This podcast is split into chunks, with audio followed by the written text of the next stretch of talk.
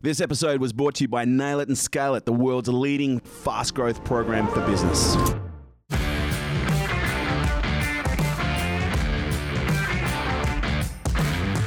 Ladies and gentlemen, welcome to Unstoppable. Today we have Graeme Cowan. Those of you listening today are in for an absolute treat. He's the co founder and leadership speaker at Factor C. He works with senior leaders to build more caring and resilient teams from organisations like Queensland Health, Macquarie, EY, NAB, just to name a few. And prior to that, Graeme's experience, he worked in senior leadership positions with Johnson & Johnson, Pfizer, as well as A.T. Kearney. He's a board director of R U OK and is the host of the Caring CEO podcast. Wow, that sounds incredible. And he interviews senior leaders who strive for a culture of care and high performance. And today we are going to learn more about Graham, his story, but also find out more about in 2000 where he crashed and burned and went through a five-year episode of depression, including four suicide attempts. And his psychiatrist at the time described it as the worst he had ever treated, yet he is here today, inspiring thousands and helping so many people. Ladies and gentlemen, please welcome to the podcast, Graeme Cowan. Graeme, great to have you here, mate. Great to join you, Kerwin. Mate, and thank you for being here. It's uh, it's an honor to still have you here in our presence, but more importantly, doing the work that you do. Um, mate, one of the things I always ask my guests, and I'd be really curious to hear your response um, when they come on, is let's say you show up at a dinner party. There's eight other people sitting around a table. No one knows who you are. Okay, but all of a sudden the conversation goes quiet. Someone turns to you and says, Graeme, so what do you do? How do you answer that question? Uh, I say that I'm a resilient speaker and author, and I help leaders build more caring and resilient teams who enjoy growing together. That's what I typically say. and resilience, that's a big part of what you do now, yeah? Yeah, it is. And, uh, you know, I had some very traumatic events in my life, which uh, really made resilience a very important component of um, my what I do now and uh, yeah. how I stay on track. So, where did your when you tell your story about your life, mate? Where does it begin? Like, where does it all begin for you? Uh, well, I grew up in the country, a, a, little town called Taree on the north coast of New South Wales, and uh, you know had a great time there. You know, uh, swimming and playing footy, cricket, all that sort of thing, and uh, and then in then came down to Sydney and uh, went to university there. Then got into marketing with Johnson and Johnson and Pfizer. And is that what you studied at university? You studied marketing? Yeah, I did. Yeah yeah. And uh, and that's you know even though i don't directly work in that area now i i obviously use it a lot in helping to promote what i do and and uh, to, to share the message. And so how did you how did you get into um, the area or the field of marketing? Like what what led you to to want to study marketing at university? Uh, i think i was interested in psychology and influence okay. and uh, and I remember some very interesting studies we did. We once were asked to get beer drinkers to evaluate beer blindly in a hotel. And um, so we covered all the beers up, and everyone claimed they only drank Tooheys or only, only drank um, Reschs or whatever. But the bottom line is they couldn't tell the difference. So that was a really interesting finding. And, and I did really enjoy my time with marketing because it's about trying to influence behavior.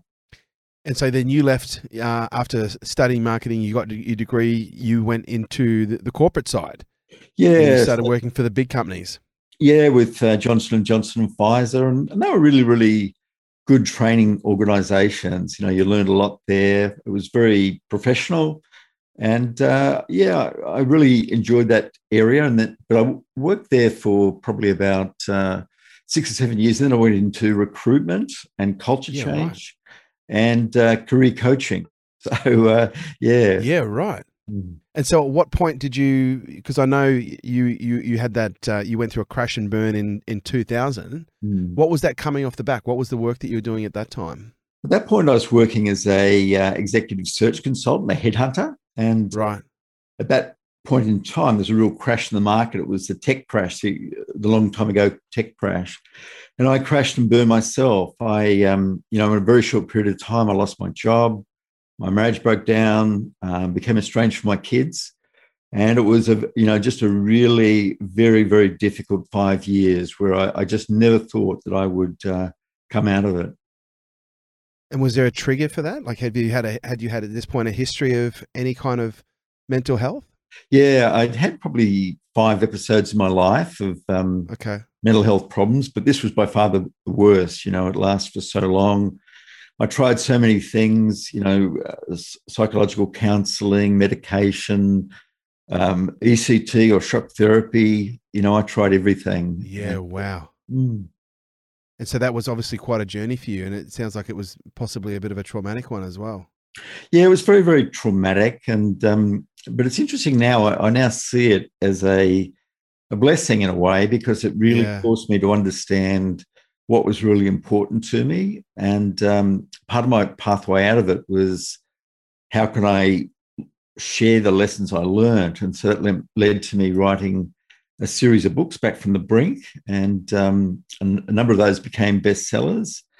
And that then led to people asking me to speak in regional areas, and um, and now most of my work is done in the corporate area. Uh, you know, working with keynote addresses or online training in the corporate area, all trying to improve personal and uh, and team resilience. And so now this is a, a, big part of your purpose. Your experience has obviously shaped you. Um, it's given you a, a, very unique perspective, and I'm assuming with the work that you do now, you you help other people that are perhaps in similar situations. So I, I guess out of curiosity, like what was it that um, because you now obviously work with um, uh, the Caring CEO podcast, yeah. but you're also the board director of R U OK? Um, just on the the Caring CEO podcast for a moment, I'm going to assume, with based on your experience, there were perhaps some things that you've identified post episode that your employer could have done to perhaps be a little bit more supportive, um, you know, with the situation that you were going through. And I'm going to assume, you know, post this event, you've learned a lot about the workplace. You've learned a lot about mental health and how mental health the workplace can implicate, but also support that process. What are some of the biggest things that you've learned when it comes to you know us as business owners and some of the things that we can do to support the mental health of our team, but also at the same time, and I'll follow that up with a different question afterwards. Um, build resilience. Mm. Well, one of the things that I've really reflected on was asking people to think about some of their amazing teams have been part of. And it doesn't matter whether, whether it was in a, a, football team or netball or when they worked at McDonald's or this role. And I asked them about what made it unique. And always the same responses come up. People say, you know, we enjoyed ourselves, we had uh, a common vision, we had complementary strengths. But then I ask, you know, did you care about each other? And always overwhelmingly, the answer is yes. And so this really sent me on a bit of a journey about why care is so important and how it radiates across a business. And it's very interesting. This is also backed up by science. Gallup, the uh, engagement uh, survey group, have found that the biggest predictor of high profit, high productivity, high customer service levels is a positive answer to this. My supervisor or someone at work cares about me as a person. Ooh. And uh, and you know, it it was a real journey, and you know, there's all that sort of theory around it. But I thought, you know, how can I really prove to people that this actually happens? And so that led to me starting um, the RUO, sorry, the, the the Caring CEO podcast, and uh, myself, my team have just interviewed some amazing leaders, really humble leaders, but just achieving great things. And so, what are you seeing come? Because I think mental health is one of those things that gets talked about a lot, but it still gets swept under under the carpet in most situations. You know, most em, employers, let alone employees, you know, don't always feel comfortable or, more importantly, safe you know, to be able to bring to work, you know, some of the problems that they have. I know in our organization, you know, we have, you know, a bit of an ethos where it's like, I don't want you to leave your problems at home. I want you to bring them to work because mm. they're, as far as I'm concerned, you know, that's baggage that you're holding on to that is going to slow you down. And if I can help you relinquish or unpack, you know, some of that baggage, then you're only going to perform at a, at a higher level. Why do you think there is still to this day, especially after so much education, such a stigma, you know, around not just mental health, mm. but also the ability to be able to talk about it in environments like the workplace. Mm. You know, because a lot of people, you know, probably say, "Well, yeah, I've got some mental health issues, and a lot of it is exacerbated by my workplace, but I wouldn't be game to bring it to my boss, you know, in case that that positioned me as someone who's weak that could be then made redundant or, you know, performance managed out or even exited." Yeah, it, it, there is still great stigma around mental health. There's been both great progress in terms of communication across the community and that sort of thing. But I still think some people feel that it's a, a weakness.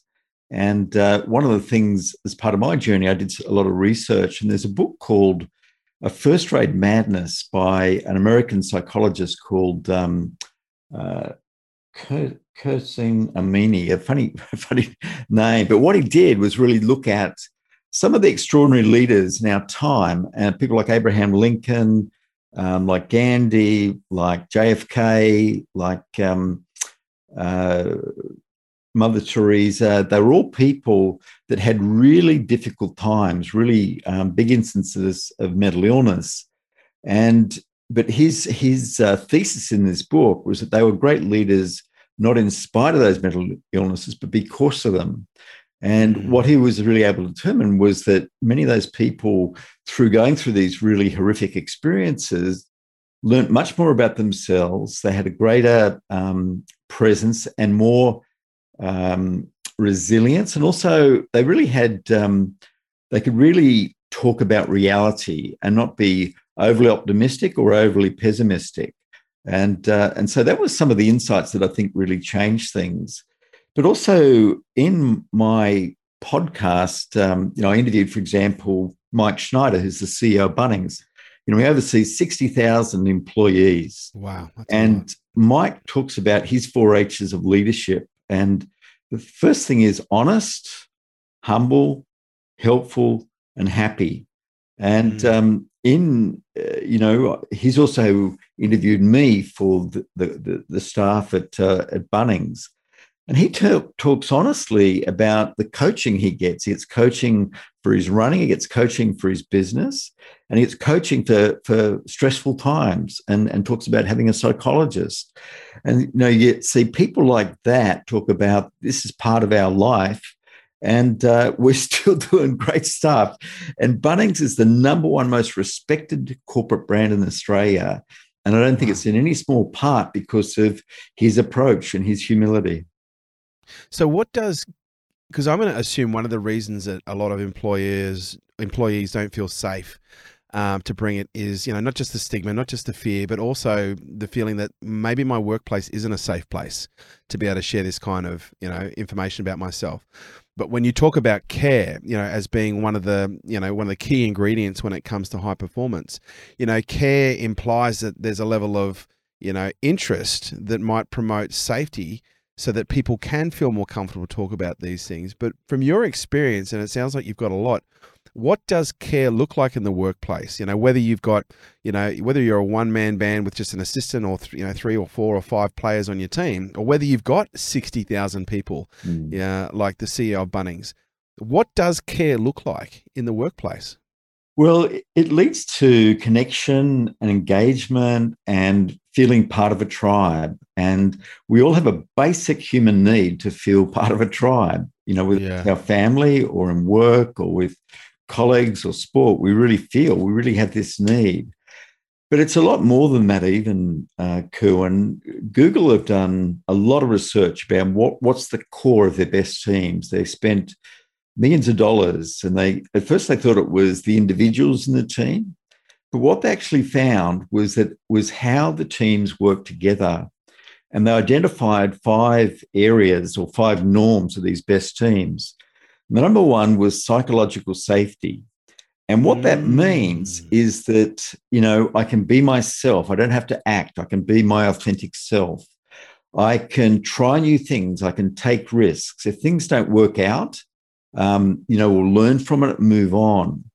And that's the core to innovation. And, uh, you know, I've seen your work and the way that you talk about groups work as well. And we may use different language about it, but there's a commonality mm. in that when we feel connected, when we enjoy each other's company, when we can be, you know, supportive of each other, it, it makes the group much, much stronger. So, what does psychological safety look like in the workplace? What, how, how, would you be able to, let's say, for example, there's an owner listening to this right now going, yeah. okay, well, uh, the five norms, first one is psychological safety. Okay, that makes a lot of sense. I know when I feel safe, I, you know, tend to be more, more of myself and perform at higher levels. But how, as owners, do we create psychological safety in an environment like a business when we may not feel psychologically safe ourselves? Well, it's it's what needs to happen, and of course, the owner or the team leader has the biggest uh, say in this, and they set the example. And psychological safety is very fragile because what it means in a team meeting is that everyone speaks approximately equally. So everyone feels that they can provide input into what's happening. Doesn't mean it's a democracy. Everyone feels free to try new things, try take moderate risks to better serve customers or colleagues and know that if it doesn't work out, there's not a, you know, a really severe thing that happens. We say, what can we learn from this? How can we move forward? And what that does, if we do have high psychological safety and high performance pressure, we're in the learning zone. Whereas many, many organizations I work with have low psychological safety and high performance pressure, and that puts them in the anxiety zone. And uh, mm. when we're in the anxiety zone, or what I call the red zone, we just think very much in black and white. Whereas when we're in the green zone, where we have a positive mood, we're 31% more productive, 37% more influential, and 300% more creative, according to Harvard Business Research. Wow. So, you know, there's compelling reasons why this needs to be part of the new workplace, a workplace mm. that can thrive going forward. I think there's going to be a lot of people now hanging on um, this conversation, going, "Okay, the five norms. That was number one. What are the other four? Well, this is the this is the crux of it. Number two is dependability. So, if someone on the team says they do something, they take ownership and they deliver. Number three is clarity. So everyone has a clear understanding of the goals involved and the um, landmarks along the way. Uh, number four is um, meaning, which means that uh, you know we relate to the purpose of the organization, mm-hmm. and uh, and then number five is impact, that we feel confident that our team is delivering on the purpose of the organization. But why psychological safety is so important is yeah, that it's like the foundation, isn't it? Yeah, but it's just say number two uh, is dependability. Well, if you don't have psychological safety, everyone's covering their ass, making excuses, all this sort of yeah. stuff. With psychological safety, it means that you can have robust discussions with respect and you know agree to what we can do. There's no hidden agendas or or politics to try and look better than others. It's a mindset where we have our mindset is we're great rather than I'm great. So it's, it's interesting. Resilience and grit, you know, that's one of those, um, um, I guess you could say, concepts that's grown in popularity over the last few years, you know, especially after Angela Duckworth Smith's um, presentation at, you know, TED, yep. you know, a, quite, quite a few years ago where she broke down grit, you know, and then we hear the stories of elite professional athletes and, you know, special ops, special operatives, and, and the training that they get to be able to, you know, work in high performance scenarios a big part of what you do is training people on developing resilience. So before we jump into resilience, why do people need resilience, especially with the in the in, in the areas that we're talking about here? Well, it really comes down to the, the, I think the massive rate of change that every workplace faces. If you're not mm. continually changing, you're not doing great work. So that's a big thing. And also, you know, in COVID times, uncertainty has been really amplified as well. And uh, you know, I've done like 142 webinars in the last 18 months. And uh, wow. uh, I survey everyone what they found most stressful over the COVID period, and it's uncertainty. It's the biggest, biggest mm. area. And so, what we really try to get people to focus on is the certain things. And that's about building resilience and what can you control? What can you do each day? Because what resilience is, is the capacity mm. to bounce back and improve your mood. And um, there's a professor, Sonja Lyubomirsky, who wrote a book called The How of Work. And she said that our mood, or what psychologists call positive affect is affected by three things. The first thing is our genetics, and that contributes 50%. Some people are just born more robust, more happy than others. The second thing uh, is the events that happen in our lives. And that's only 10%, believe it or not. It's only 10%. Wow. 40% is our intentional actions, what we choose to do each day. And so that's what I describe as resilience is, you know, what you have control over, what you choose to each do each day. And so, how do you? Because it's interesting. Because that was actually going to be my next question. You know, because a lot of people say, "Well, I just don't have resilience. I, I, I don't think it's within me." And I was going to say, okay, well, is resilience something that people are born with, or is it something that can people can learn? And you're telling me right now that there's about a 50% of the game that can be learned, that people can learn resilience. You know, 50% is made up of genetics. Mm. So it's a 50-50 shot. You're either born with it or you're not. But if you're not, you've still got, you know, the capacity to, to develop it.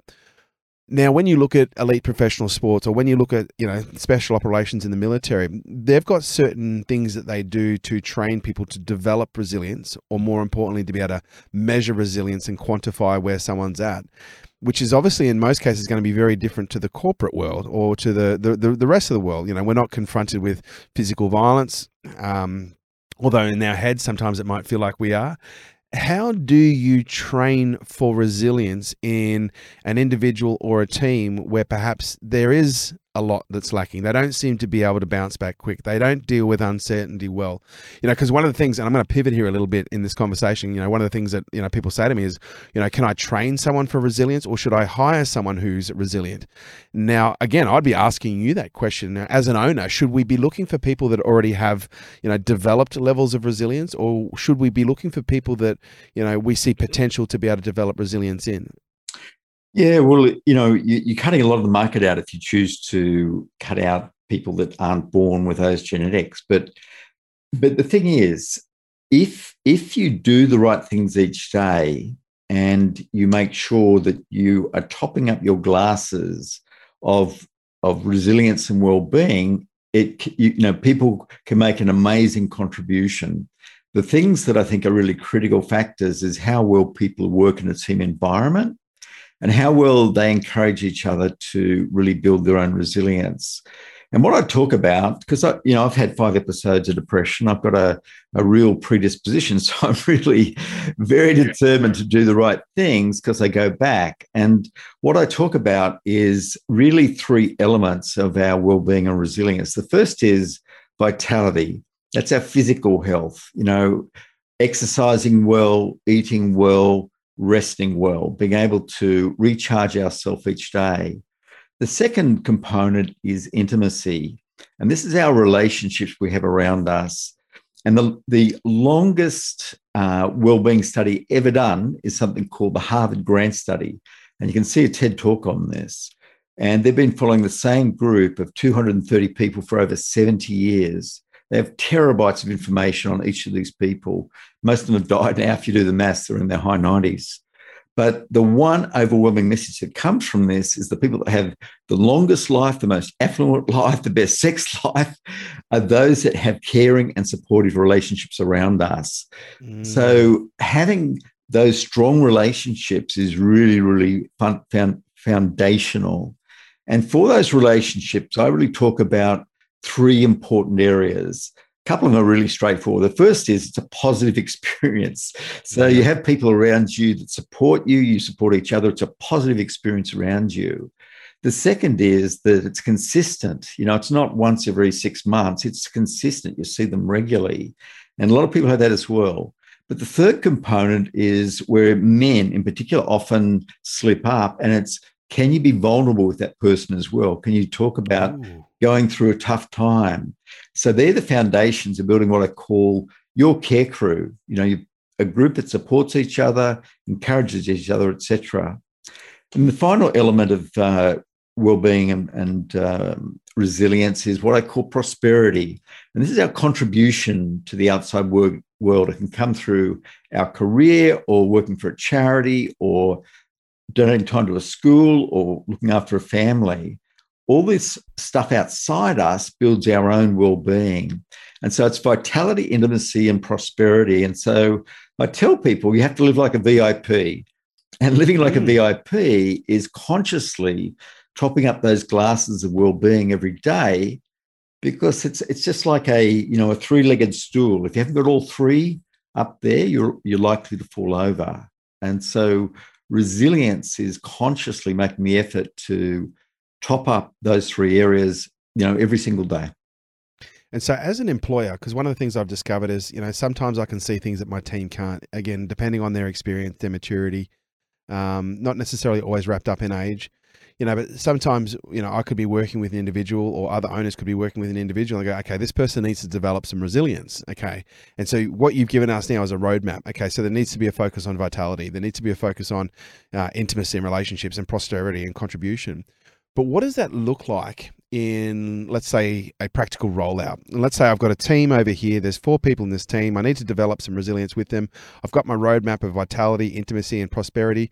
How do I put that into the practical world to go, okay, we're going to do one thing every single week, you know, in order to develop resilience? What would that look like?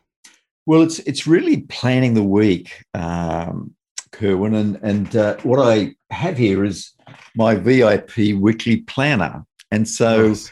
once every Sunday, usually for about half an hour, I just sort of sit down and say, okay, when am I going to do my physical health stuff? When am I going to get my exercise? When am I'm catching up with people?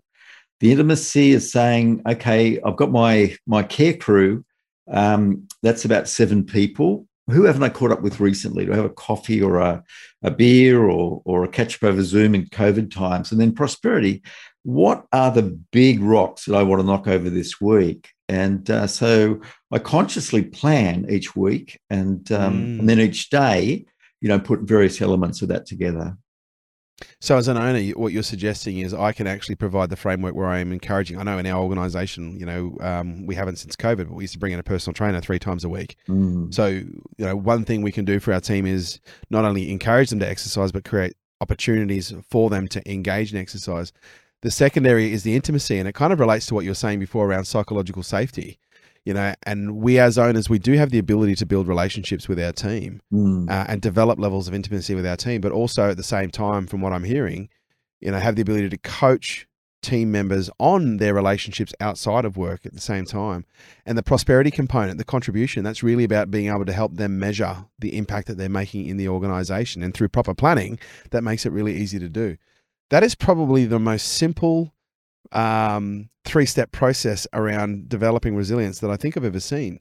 So, what are the biggest mistakes that you see people make when it comes to developing resilience and, and grit? It all it all uh, really depends on the individual. Like as part of this, I also have a self care snapshot, and that has five questions in each of the three categories: the vitality, intimacy, and prosperity. And, uh, you know, one of the things that I often ask people is which is your emptiest glass? And it, it mm. varies, you know, quite often it's the vitality glass, um, but also a lot of people, it's also the, the intimacy. They realize that they don't have really strong, authentic relationships. And, um, you know, I know prior to my back um, breakdown that, you know, I had good friends, but I was never able to be really vulnerable with them.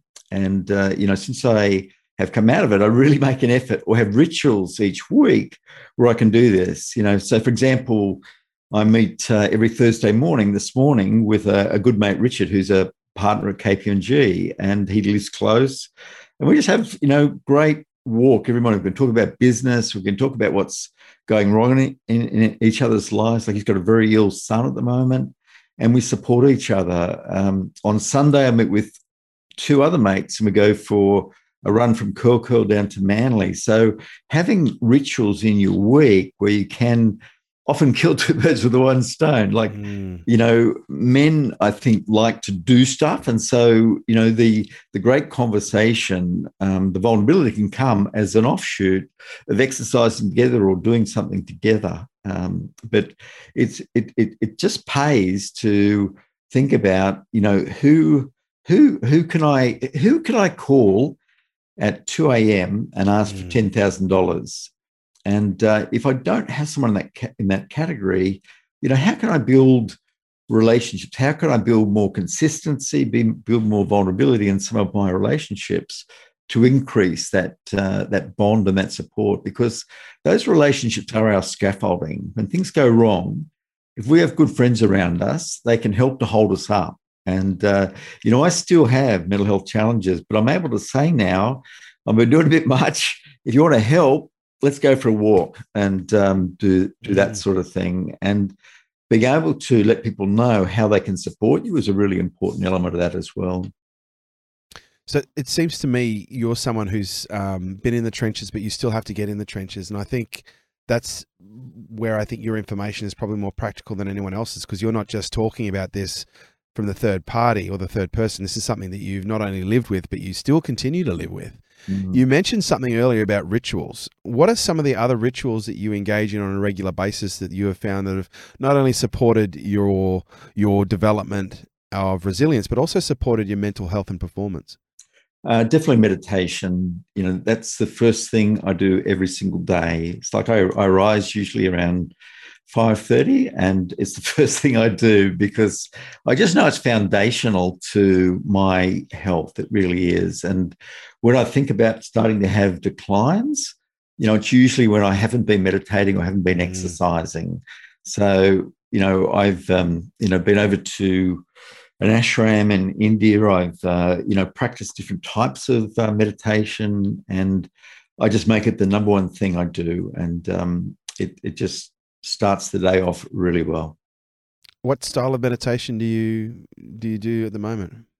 Um, I have tried. I have tried a few. Uh, I've tried a group called the Brahma Kumaris, which is a spiritual med- meditation. I've done other guided places, but what I've really settled on, and there's a great um, app for doing this. It's called Insight Timer, and on Insight Timer, there's a 40 day mindfulness meditation put together by Jack Kornfield and Tara Brach, two real legends in Western Buddhism. And they just have this great course. It's free We can listen for 10 minutes and they provide elements on how to be more present during the day. And uh, actually, something really interesting happened this week. Koo and I, uh, my um, my uh, gym owner where I go to, he sent out a newsletter and he quoted you. And um, what he said was that, uh, you know, you thought, what's the greatest gift I can give my son? You know, it's to be present. Mm. And so to be present, I'm going to go without alcohol and sugar. I'm paraphrasing, but that's what I recall. Yeah.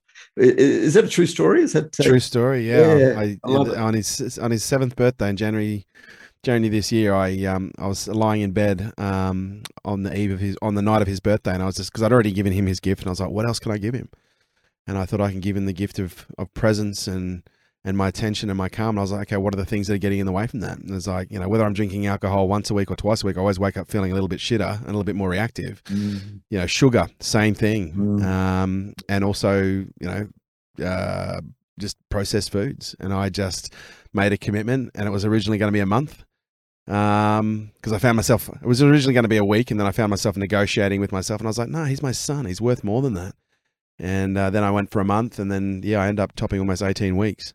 Wow, I love that story. I think it's fantastic. Thank you. That means a lot. He means a lot to me, and mm. you know, and I and I think um, oftentimes in you know when we're when we're dealing with our own stuff, you know, we need to find reasons to do things. And I know for me, you know, sometimes in my journey, I want to do it for myself, but there are sometimes in my journey where I don't. Mm. Um, and so I find sometimes, you know, bringing a value in that is beyond myself has been really helpful. And tapping into purpose is so important for that, isn't mm. it? You know, if you if you have a, a noble purpose about wanting to be better for your parents or for your child or for your partner, um, it's a really good reason to do it. Really good reason. Mm. So, what's your purpose today, mate? Why do you do what you do? Uh, it is really, you know, about help, helping to make more supportive, uh, more caring, more resilient groups, be that for family, be it for work, be it for a community you're involved in. And um, yeah, that's that's what I, I really and, and part of that is helping people or giving insight to manage mm. managing their mood, knowing how to bounce back, knowing what to do to improve our mood and to be in a better place for those around us. So, you know, we all know intuitively that we are better parents, we're better friends, we're better mm. workmates when we are in a positive mood. And so it is really worth invest doing the things that can improve our mood. Yeah, I couldn't I couldn't agree more. I um I see myself as someone who's been very privileged because of you know the w- with the reach that I have in social media now. Because and then what's really interesting, go back five years ago, I had you know six years ago, I had almost no reach. I was almost completely unknown apart from the, the work that I do. Um, you know, now we have an, in, an incredibly blessed reach. Um, but it happened, I think, the first time maybe four years ago where we were publishing videos and you know I talk about a whole range of concepts not just business I'm talking about mental health I'm talking about addiction ADHD you know relationships parenting I just talk about the things that I'm really passionate about mm-hmm. but it was about five and a half years ago that I received my first message uh, that I've probably received now a couple of thousand of from an individual who says Kerwin I just want you to know you've you've just saved my life you know I set out my day to die I got everything ready I was going through the process and I was working toward that day and the day before I had planned my day to die, I came across one of your videos. And that video impacted me. It changed my perspective. It changed, you know, um, my mindset. You know, and I just wanted to send you a message and say thank you. And since then, you know, I've received probably a few thousand messages like that. And I've kind of contemplated, especially, you know, when COVID came out, I was like, fuck, live events are dead. Maybe I should just, you know, take all the work that I've done and, you know, I don't need to work anymore. And I found myself feeling very obligated um, in a in a in a pure way to continue to do what I do because you know when you start getting three four and I'm sure you've experienced this yourself in your own work when you start getting three or four messages a week or more from mm. people who you know attribute you saving their life to just a fucking video it blows my mind mm. you know and I sit back and I reflect because these aren't just people these are mothers you know, these are fathers, these are sons, these are daughters, grandparents. You know, these are people that if they were, you know, all of a sudden taken away, there would be, you know, significant um, family units that would be affected, or there'd be family units that would be affected significantly. Mm. And so I've always considered what I do to go beyond just making money, go beyond just you know building businesses. I, I see myself as having a responsibility now um, to really help people, you know, at large. But I'm curious from your perspective because there could be a few people listening to this right now who have contemplated suicide, you know, or are even right now contemplating it in this moment as they listen to this. And as someone, you know, and I, I can sit there and I can say, well, I've thought about taking my own life, but I've never done it seriously. I've had suicidal thoughts, but I've never attempted to take my own life. You know, I've I've thought in the past, you know, gosh, life would be so much better if I just wasn't here.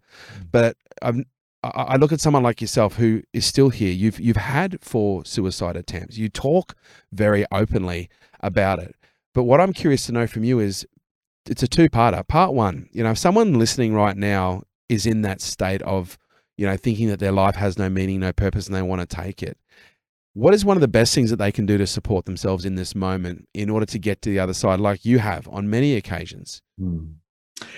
Yeah, no, I, I also have lots of messages I've received. I bet well. you do. And um, the reason that I'm so passionate about my work and sharing my story is I know when I share my story, it invites other people to share theirs. And everyone has a story. That's what I've learned. Everyone has a story, whether it's them personally or someone close to them, someone who's been through really, really difficult times. And one of the reasons I was so passionate about, um, you know, getting on board and helping to start R U OK was that, you know, I had felt that way. Like I seriously felt that I would never get better. I seriously felt that my family would be better off without me. And when you're in that mental state, and if there's people who there could be in this mental state, you just don't think rationally. Mm. And it's just crazy to think that your family would be better off without you, but that's what you do think. And so my message is, is that you know, there is absolute hope. And what I would say is don't try to think too far ahead. Just think about the next week. You know, what can you go for a walk every day? You know, can you catch up with a friend and go for a walk? Can you, um, you know, go and seek help, see a, a doctor or a psychologist to start getting you on the right track? And uh, and that's where really my weekly planning started. Uh, you know, it was about thinking about the week ahead, not trying to think any more than that. Just, that's all you want to look at. And so, what I'm going to do on Monday, what I'm going to do on Tuesday, and then to be grateful at the end of each day, to force yourself to think of no matter what sort of day you had, what three things you're really grateful for, and um, and that does start to change your mind and your mindset. Uh, and sometimes it can also be medication for people as well. Medic- medication can make a big deal, but I am never, I never advocate making that your only source of hope and action because it is, you know, exercise, it is resting, it is relating to people, and it is having just a little sense of purpose, whatever that could be. And there is so much evidence now. There is so much medical science now pointing to, you know, things like the effectiveness of exercise. Absolutely. When it comes to, as an antidepressant, even the effectiveness of cold exposure, you know, as an antidepressant, you know, being in some cases significantly by multiples, whether it be exercise or cold exposure, more effective than than, than medication itself. But yeah, I agree. There are, there are situations where medication is required. What advice would you give to the support people? You know, the, perhaps the people who are now listening to this and going, okay, that's not me, but that's my husband, that's my wife, that's my son, that's my daughter. You know, what are some of the best ways that uh, the support network can help individuals who are affected in this way? Yeah, well, when I came out of um, my bad depression and launched my first book, it was launched by John Brogden, the Black Dog Institute, and it just led to a massive wave of publicity. I did about 150 interviews. But what I learned from that in talkback radio and in speeches I gave was that it was often the carers that came up because the people going through it had somewhat lost hope. And the carers were really active, of course. But what I've learned to say, and, and uh, my second book was specifically for carers, is to have a mindset that self care isn't selfish. You've got to take care of yourself. You've got to make sure that you have fuel in your mm. own tank. You know, you've got to put the gas mask on you yourself first, because if you let that run down, you can't help the other person. So that's the that's the first real lesson.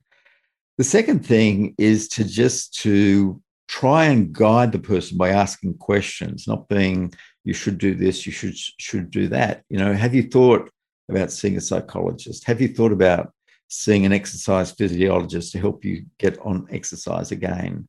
Um, and uh, there also are some great support groups that can help carers. You know, Carers New South Wales, they get a whole lot of supports for people that do this. And just being around other carers can be really helpful. It's, you know, you know, being able to share and people completely understanding where you're coming from can be very, very reassuring as well. One of the things that I'm seeing coming through, and it's not cut through completely yet, but I'm I'm hearing about it being used, you know, as treatments for mental health. I'm hearing about it being used um, as treatments for you know things like uh, addiction as a part of other treatment plans nutritional therapy. Mm. You know, we hear about you know, the importance of the gut and how the gut produces, you know, X percentage. I'm not sure if it's 60 or 80 percent of the serotonin in our uh, in our bodies. How important have you discovered nutrition is? Because anyone can exercise, okay, but if you know, one of the things that I like to say is, you know, you, you can't outtrain a bad diet, uh, or you can't, you know, in mental health, you can't outrun a bad diet. Um, how important have you discovered with your work that nutrition is and that good health is outside of just you know showing up and, and doing your 45 minute workout every day yeah it, it there's no doubt that nutrition plays a big role in mood and there's actually a professor in Victoria called Professor Felice Jacka, and that's been her life's work looking at whole food diet versus processed food diets, and in particular, looking at young people.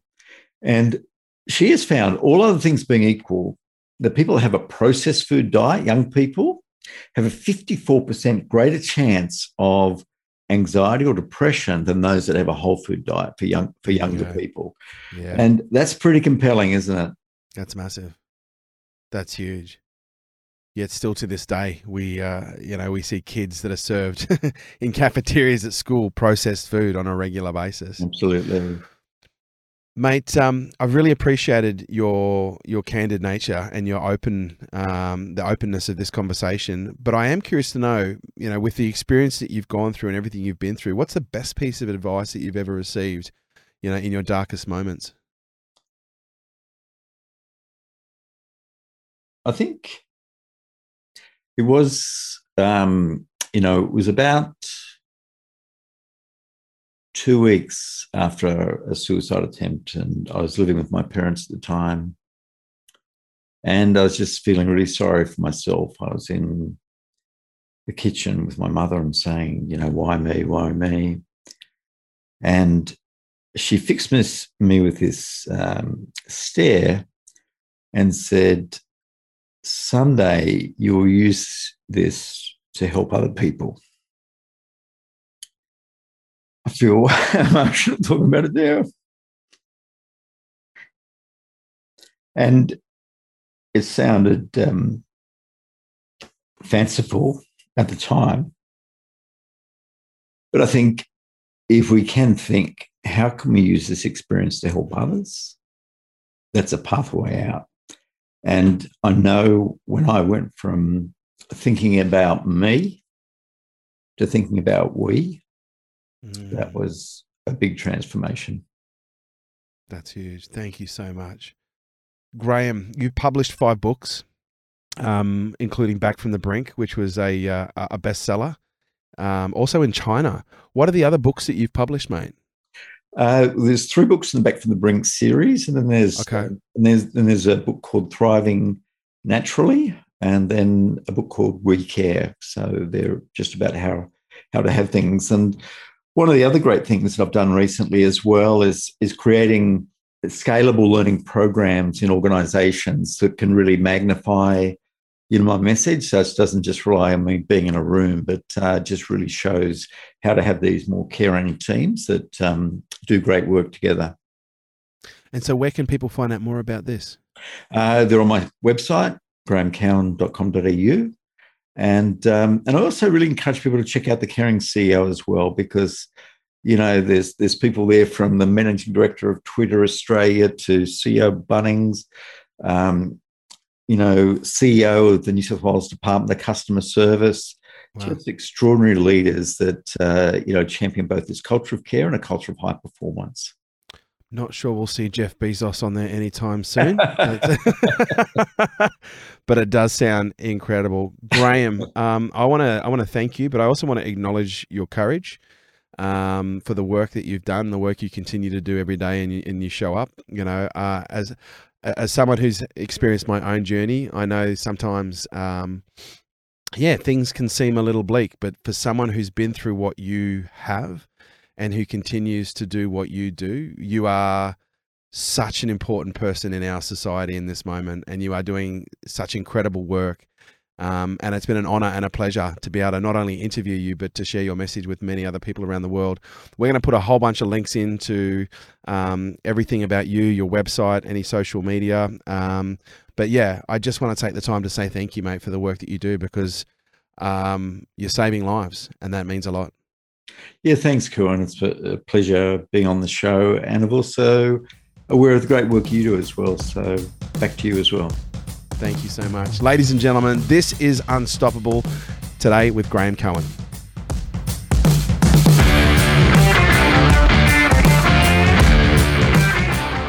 This episode is brought to you by Nail It and Scale It, the world's leading fast growth program for businesses. If you have ever wanted to grow your business faster than what you can right now, if you need to make more revenue, if you need more leads, if you need more clients, if you need to know how to plan your business in a strategic way in order to hit big goals, if you need to learn how to scale your business and grow your team and your business so that you have more freedom, then this program is for you. Imagine three days immersed with me where we cover all aspects of business, but we do it from an immersive but also an execution standpoint. We execute every step of the way. And we're looking at five key areas. We're looking at your psychology, we're looking at your marketing, your sales, your leadership, and we're looking at your planning and how we integrate these five key areas to grow your business and your brand quickly. So if you'd like to find out more information, kerwinrae.com.